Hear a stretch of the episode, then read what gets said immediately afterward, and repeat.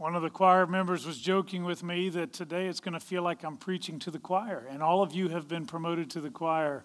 Uh, obviously, it's uh, uh, the weather does play a role in different things, and of course, there are others who are dealing with some uh, other issues of uh, f- losing family members. So I am so glad you are here today. It is a blessing to be able to worship with you, to be able to celebrate the presence of the Lord.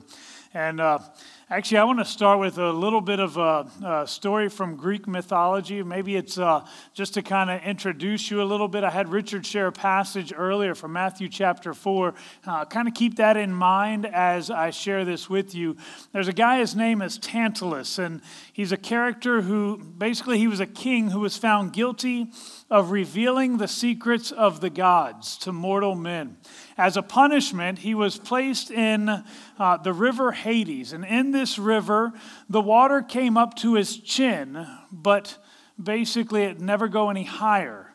Um, the water, whenever he wanted to drink, it would begin to recede. In addition, directly above him was some fruit, and it was delicious, beautiful fruit Anytime he would reach out to get to the fruit, the fruit would again retract and he would be unable to ever satisfy the need that was there.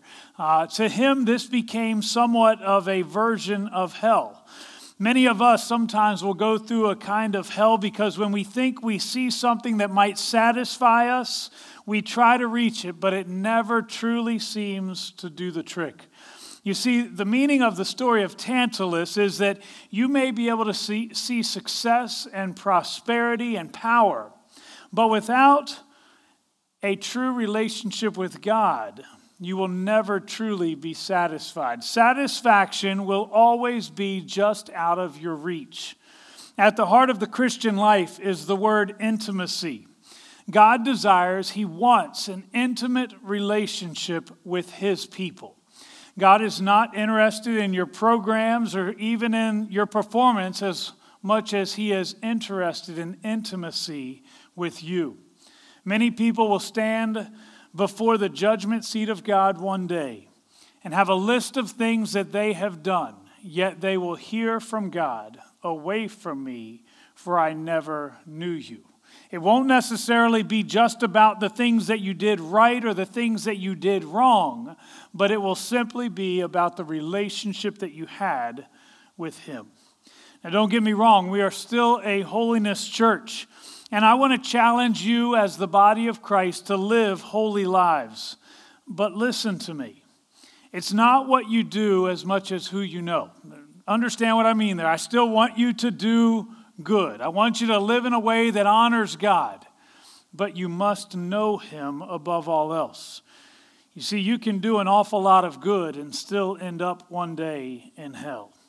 But if you genuinely have a relationship, an intimate relationship with Jesus Christ, you will do good. You will begin to walk in holiness. But the heart of this is the relationship that we must have with God. You know, relationships come in all kinds of shapes and sizes. But the one thing that is common in all relationships is the fact that if you want a relationship to flourish, you must feed your relationship. You must communicate. You must put time and effort into that relationship. Consider your childhood relationships or even a marriage relationship. If you do not feed those relationships, they will eventually die. You know, the people you grew up with that you thought, you know, we're always going to be friends, we're always going to be close, and it's been two years since you talked to them, that relationship is not what it once was. The same is true with regard to spiritual relationships. There are many things that can get in the way of your intimate relationship with Jesus Christ. We get busy, we get distracted, we have our own agendas, we have too much to do. And the next thing that we know as we find our relationship with Christ has grown silent. And when this happens, our relationship with God needs to be infused again with a fresh power, a fresh connection. Several weeks ago, I used a walkie talkie to demonstrate this with you. Remember the walkie talkie illustration where basically I held the walkie talkie and uh, in the use of a walkie talkie, it can be an incredible blessing as long as it's used properly. You have some people who they push the button and they continue to hold the button even after they have finished speaking, and you try to respond, but you never can because they won't let go of the button. Then you have other people who they try to push the button and immediately stop, start talking, but they've already let go of the button. So basically, you have no idea what they're trying to say. Um, it is a great way to communicate, but I want you to understand that it still must be done in the right way. Today, I will use a wireless phone. Now, this is a cell phone, but it's just kind of a symbol of what we are talking about here. This is an incredibly convenient item when we have, you guys know the cordless phones you have at your house. Uh, uh, so you can hang them on the wall. They don't really have to be attached to anything to be able to work, but at some point, you got to attach it. See, you can walk all throughout your house and you can stay connected. In fact, I can get all kinds of things done and never have to go back to the, the base of the phone. However, there's a problem. If I stay on the phone long enough, or if I have laid the phone down for a time and I fail to reconnect it to the base where it charges, then the battery will eventually die. The result is that when other people call, they cannot get through. And when you want to connect with someone else on the other end, even in case of an emergency, you cannot do so. But there's good news. Typically, in such a scenario, it doesn't mean that your phone has become useless to you. It's still of value, but you're going to need to reconnect it first to be able to use it the way that it was intended. Some of us have been so busy doing our own thing with our cordless spirituality that we have lost our ability to communicate with God. Certainly, we know that He is still there, but He seems so far away, almost like Tantalus and his fruit, unable to reach what is right in front of him. Well, the time has come for us to once again reconnect with the source of our power, which is Jesus Christ. It's exactly what Jesus is talking about in the book of Matthew in chapter 9, verse 15. He is still with his disciples, but he knows that the time is coming that he will no longer be with them. Consider that while he is with them, everything that they do is based out of their intimate relationship with him. They listen to him speak. They are involved with him. They watch him as he performs miraculous works. They see his incredible love and his passion. He gives them power. Remember, eventually he'll send out 70 disciples to go and to do incredible, miraculous works. He gives them faith as he calms the storms or feeds thousands of people. He gives them wisdom as is confirmed when Peter and John will later be arrested. And as they stand before the religious ruling council, the only thing that can be noted is they noted that these men had been with Jesus. But the time would come when Jesus would no longer be with them. This is what it says in Matthew 9, verse 15. Jesus answered, How can the guests of the bridegroom mourn while he is with them? The time will come when the bridegroom will be taken from them, and then they will fast. You see, when intimacy with God would be lost, the need to reconnect would arise with Jesus and his disciples. Jesus notes that it is through fasting that such intimacy would be restored. It is through this practice that the physical takes a back seat and the spiritual is brought into focus. Now, this is especially valuable when it seems that the phone has been off the hook for a long period of time. Uh, at times, I think that um, maybe we misunderstand. Actually, we're a little bit fearful of this practice of fasting. It's not something that we talk about often. Obviously, over the past couple weeks, I've shared with you a little bit, a little bit about some of the disciplines of the Christian life. I talked about how valuable it is for us to spend time in prayer, how valuable it is for us to spend time in God's Word. Uh, those are two items that have been talked about by pastors for many decades, even centuries. But for some reason, we have moved away from talking about what fasting is really about. Now, I understand that there are many reasons why people might fast. In the Gospels, we see Jesus sending out the disciples to heal and to cast out demons. On one particular occasion, they run into a child that they want to be able to touch, and they, there's a demon that's inside this child, and they want to cast out the demon, but they're unable to, and they become frustrated. And Jesus is brought into the equation. Of course, Jesus can do anything, but he explains to them that this type of spirit can only come out through prayer and fasting. At other times, we'll fast as an act of repentance. Deuteronomy chapter 9 tells us of an occasion when Moses fasted from both food and water for 40 days, simply as an act of repentance for the Israelites. Some will fast for wisdom or in preparation for something that is coming in the near future. There are many reasons why people will fast. But the greatest purpose is to simply reconnect or to draw near to our Heavenly Father.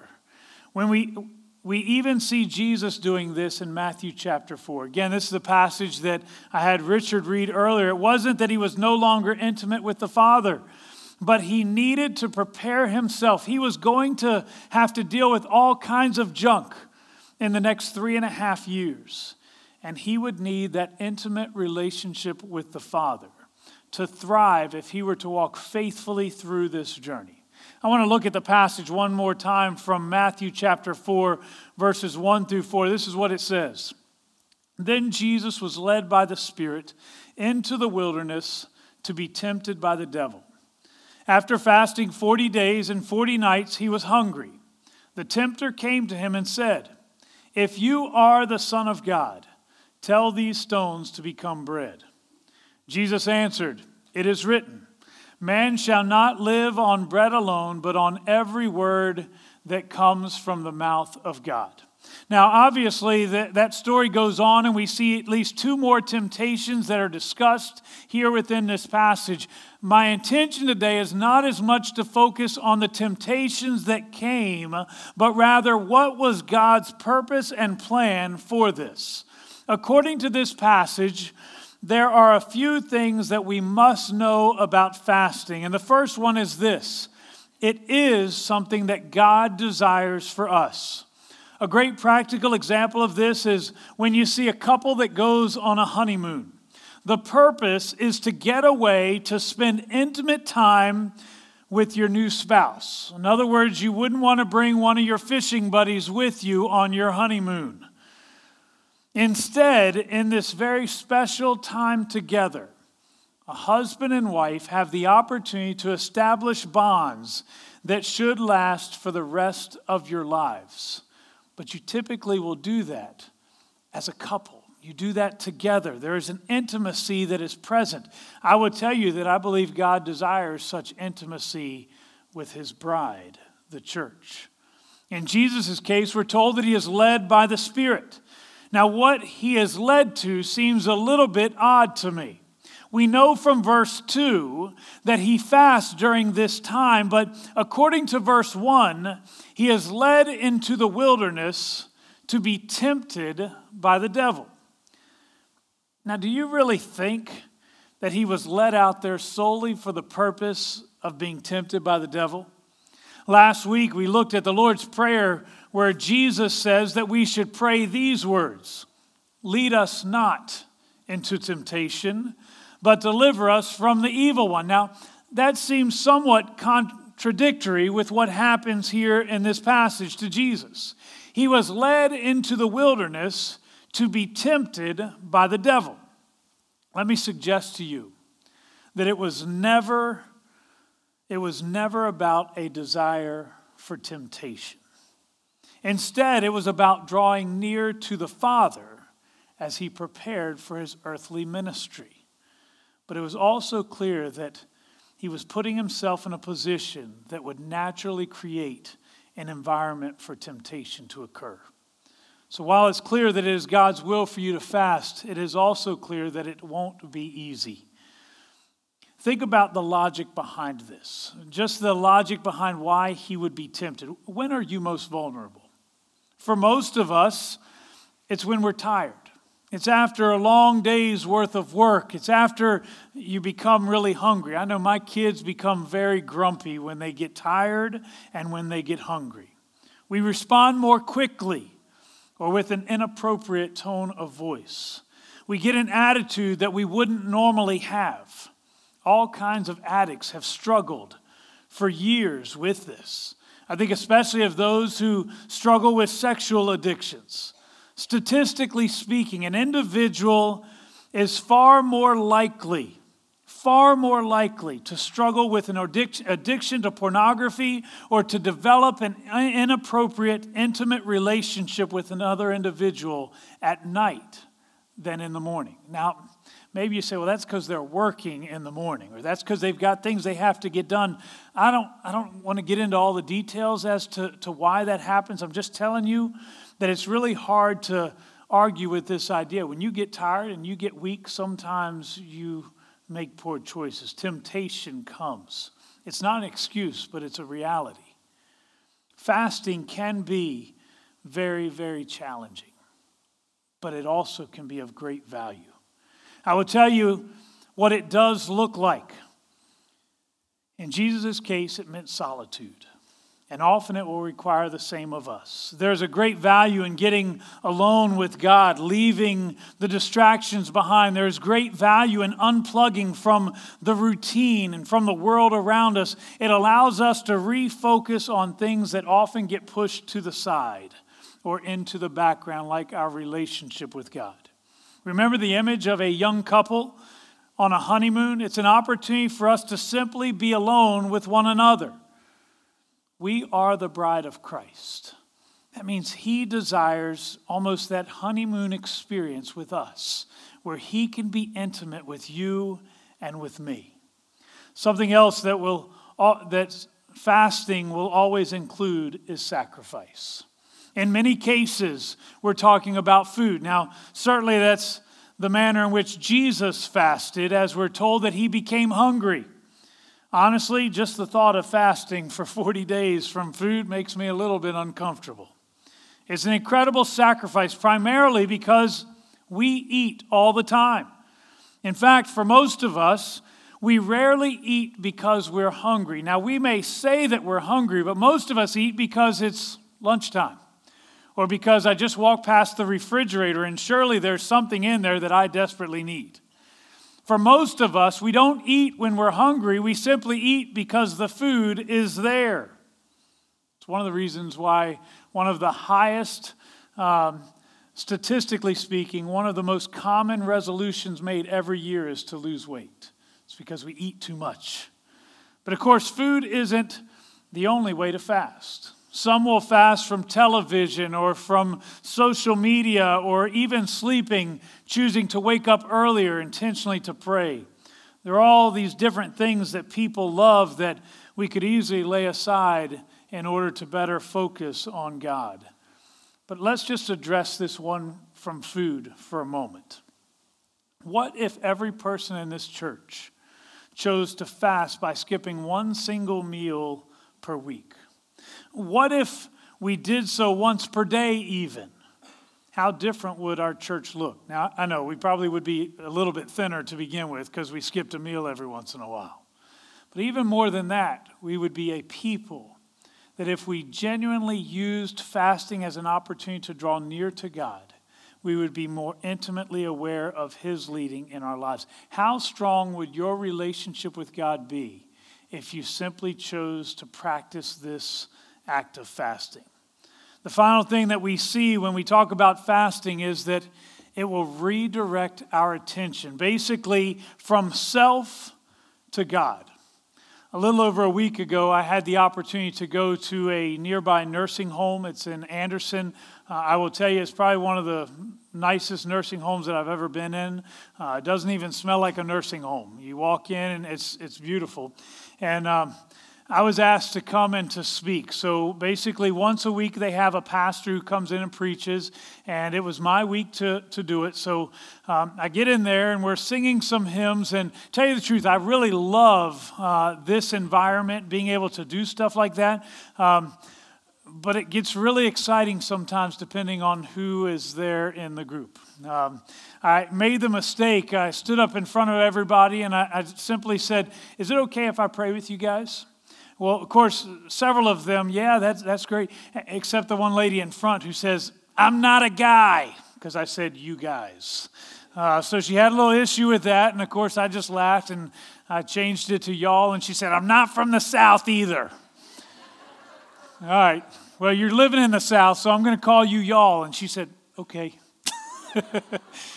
then I had the lady in the second row, and she was probably the most entertaining lady that I have seen in a long time. She is sitting next to, I assume, her husband because she's holding his hand the entire time. And during the hymns, I look over at her, and she is looking right at me, and she is mouthing these words You're very good looking.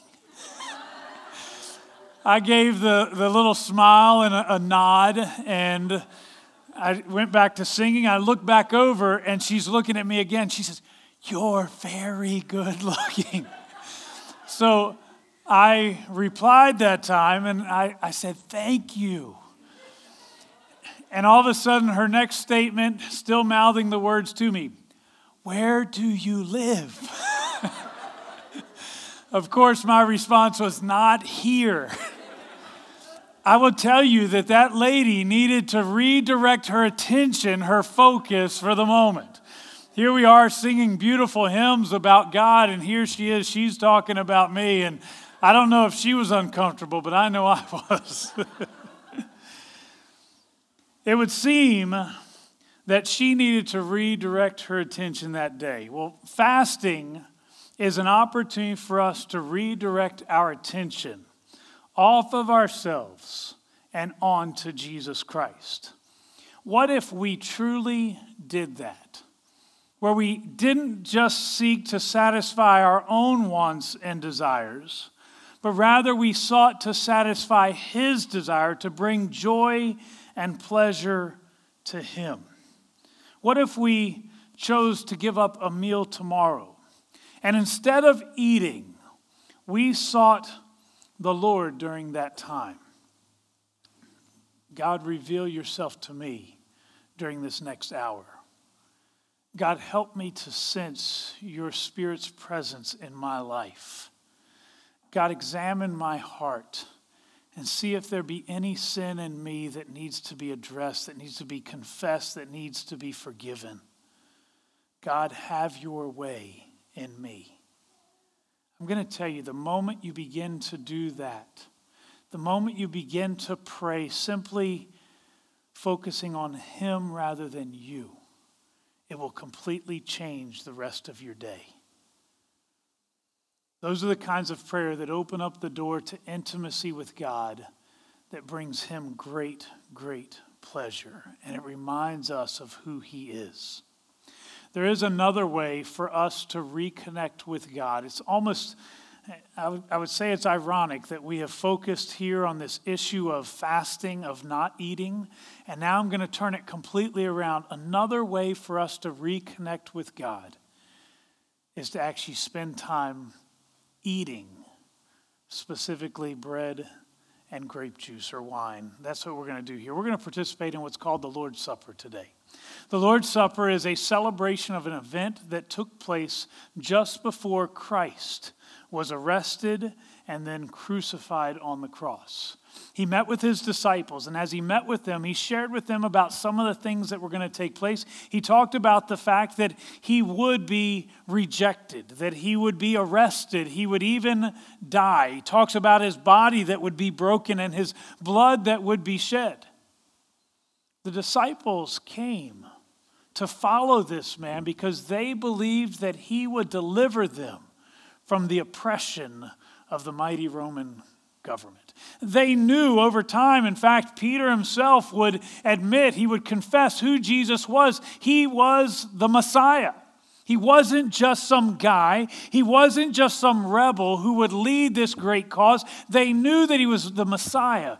But this idea that Jesus would have to be arrested, beaten, even killed was something that none of them wanted. When they first talked about going back to Jerusalem, it was Peter who basically tried to talk Jesus out of going. You remember Jesus' response to him? Get thee behind me, Satan. It's a pretty harsh response. You just called Peter Satan. What he was doing was simply pointing out that that was the whole reason he came. Jesus came to be the sacrifice for you and for me. For every sin that would ever be committed, he came to pay the price for us. All the way back in the book of Genesis, when an individual sinned, a sacrifice was required to make up for that sin. Maybe it was a, an animal of some sort. Maybe it was a grain offering. But the point was that a sacrifice had to be made to make up for the sin. The problem is this it wasn't just any sacrifice. You had to give of your best. The best that you had to offer, you offered that back to God. You couldn't take a, a sick cow that was about to die and say, Well, God, I'm going to give you this. It was going to die anyways. That's not a sacrifice. You had to take the best that you had and you had to give it to God. Jesus Christ was the best that there was as Jesus Christ was fully God and fully man. He was the only one without sin. He was the one who endured the temptations that were mentioned earlier. Jesus Christ truly was the best that there was to offer. And Jesus Christ willingly offered himself as a sacrifice for you and for me. As he met with his disciples, he took common, ordinary elements that were used in every meal. He took bread everybody ate bread with every meal, partially because it was inexpensive, partially because of the fact that uh, basically it was easy to make. Uh, it was something that was available to everybody. But he took bread and he said, This bread represents my body that is broken for you. He said, Every time you eat this, I want you to do it in remembrance of me. So, what he's saying here is every time you break bread, not just in a service like this where we celebrate together and everyone comes and eats bread and drinks grape juice, but every time you do this. So, today at lunch, when you sit with your family and you break bread, it is an opportunity for you to remember the body of Christ that was broken for you.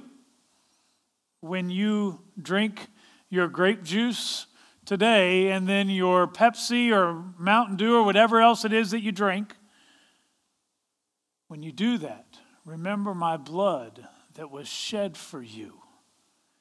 See, it wasn't anything magical about the bread. And I know that there are some who would tell you that this bread literally is transformed into the body of Christ. That is not what I'm explaining to you today. This represents a body that was broken for you and for me. The grape juice, the wine, this represents the blood of Jesus Christ that was shed for you and for me. And we're told that without the shedding of blood, there is no forgiveness of sins. Today, I want to invite you to remember the sacrifice of Jesus Christ his body that was broken and his blood that was shed. Remember the, the, the, focus there with fasting? The intent is for us to simply draw nearer to God, to reconnect with him, to establish that sense of intimacy. I want to challenge you today to establish that sense of intimacy through the sacrifice of Christ. To simply imagine, to know that Jesus Christ allowed his body to be broken and his blood to be shed for you. It's not just some historical event that happened 2,000 years ago, but he had in mind you because he loved you that much. I've often heard that the greatest way for us to understand John 3:16 is to make it somewhat about ourselves. Not for God so loved the world, but for God so loved you that he would give his only begotten son that whosoever, so that you, if you would believe in him, your sins would be forgiven, that you would have everlasting life. I want to challenge you today to allow this act of communion, of the Lord's Supper, to be an opportunity for you to draw near to him, to experience the intimacy that he alone offers to us. I will tell you that as we do this act, as we participate in this act, there are some churches that do it differently. Uh, some will have this cup that you dip uh, your bread into. Sometimes you'll peel the bread off. Sometimes uh, they'll use the matzah bread, which is kind of like a flat bread. I'm not sure it really matters what it looks like. Again, I'm not sure that it matters whether it's wine or grape juice. We use grape juice just because we're Wesleyans, and that's the way we are. Not sure that it matters the actual substance of it, but what it represents does matter. It represents the body of Christ that's broken for you and his blood that is shed. One last word of challenge to you. I will tell you that all are welcome at the communion table, but I, I want to challenge you and encourage you with this. If you're not a member of the church, you can still come. But you do need to make sure that your heart is right with God before you come. One of the very frustrating things that has happened uh, over the years is this has become a ritual as opposed to actually a celebration of what Christ has done. We're encouraged in the scripture that if we have something against a brother or a brother has something against us, go and address it and then come back to the Lord's table. Then come back and offer your sacrifice.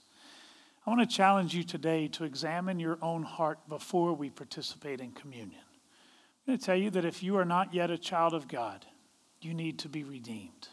You need to be saved. And I know that my God is able. He wants to have that intimate relationship with you that I've been talking about all morning. He desires to offer you forgiveness. That's why his body was broken, that's why his blood was shed.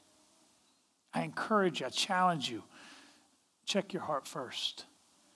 But if there's someone that you have a struggle with right now, maybe you need to deal with that individual before coming forward to receive the elements of communion.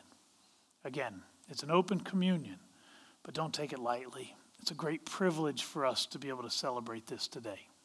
I'm going to pray with you this morning, and as I do, I want to pray specifically for our hearts first, and then we'll pray simply that God would work even through these elements to help remind us. And then, as soon as I have said amen, I'm going to invite you guys to come. I'm not going to tell you which direction to come, I'm just going to tell you come forward as you feel led to come forward. Receive the elements. I ask you to take it back to your pews.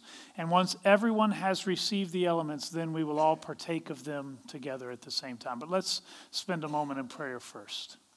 Father, we come before you today, and our greatest desire is to please you, to draw near to you, to truly be intimate with you. Lord, I pray that you would draw us closer to you than we ever have been before.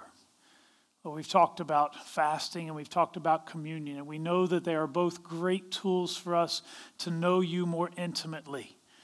Lord, I pray that you would help us to be willing to sacrifice, to be willing to get alone, to spend some time away from everything else, and to just draw near to you. We see, even in the passage we looked at today, that your Son, Jesus Christ, did the same thing. Lord, I pray that you would cause us to, to simply realize how much we need that intimacy. Lord, this morning we celebrate the fact that we can come boldly before your throne simply because the blood of Jesus Christ has opened up the door for us. Lord, I pray today that every person in this room would know that grace that is offered to us. Lord, I pray that you would help us now as we participate in this act of communion to simply be willing to examine our own hearts, maybe to invite you to examine our hearts. Lord, if we're not right with you, I pray that you would make us right right now. Lord, I pray that you would allow us to confess sin that needs to be confessed. I pray that you would cause us to, to hunger for you so that we could never be satisfied with just a token relationship with you. Lord, if there are changes that need to take place in our lives, I pray that you would challenge us, make us do those things. Perhaps there's a relationship today that is broken that is not what it should be. Lord, I pray right now that you would impress upon our hearts the need to go and make things right. Lord, maybe we've wronged somebody. I pray that you would help us to be bold enough to go and to use those words that nobody wants to use. I'm sorry. Lord, I pray that you would help us as much as it is possible to live at peace with those around us. Lord, I pray that you would help us to honor you in every relationship.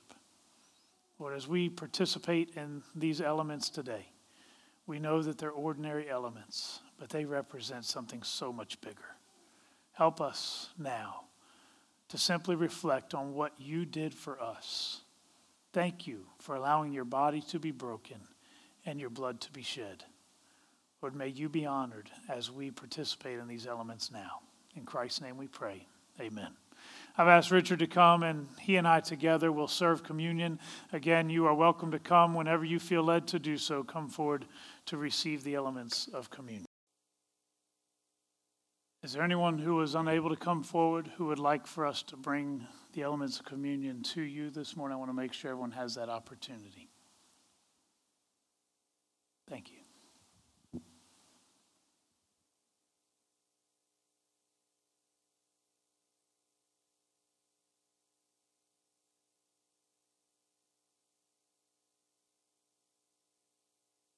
As Jesus partook of these elements, it seemed like an ordinary night for his disciples, but this was a special night, for this would be the last time they would be able to sit with him in this manner, at least prior to the resurrection of Christ.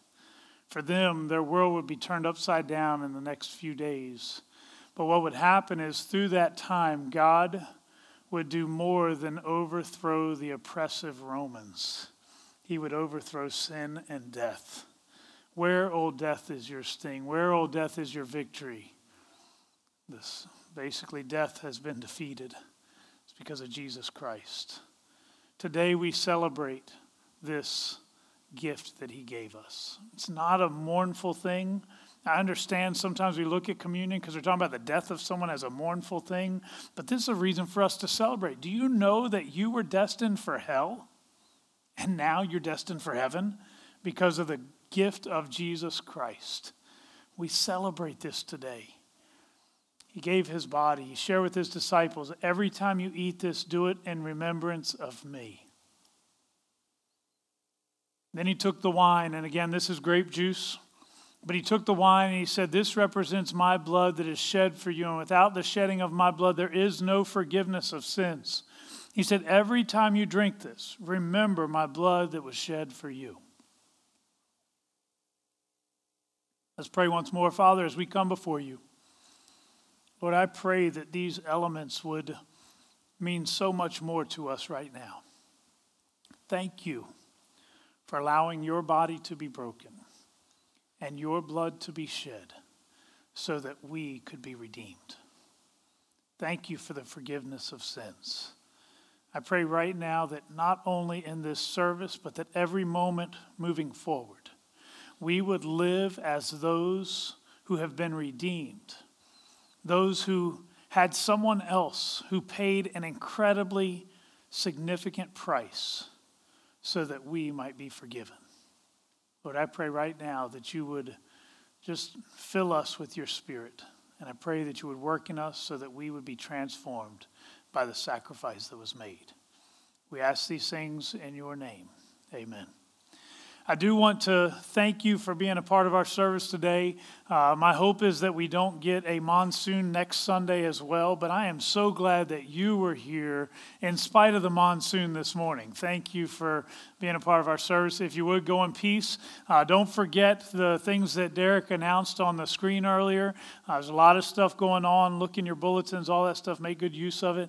Uh, it's more than just a practice of trying to type stuff out. We want you guys to have that information. Thank you all for being with us. Go in peace.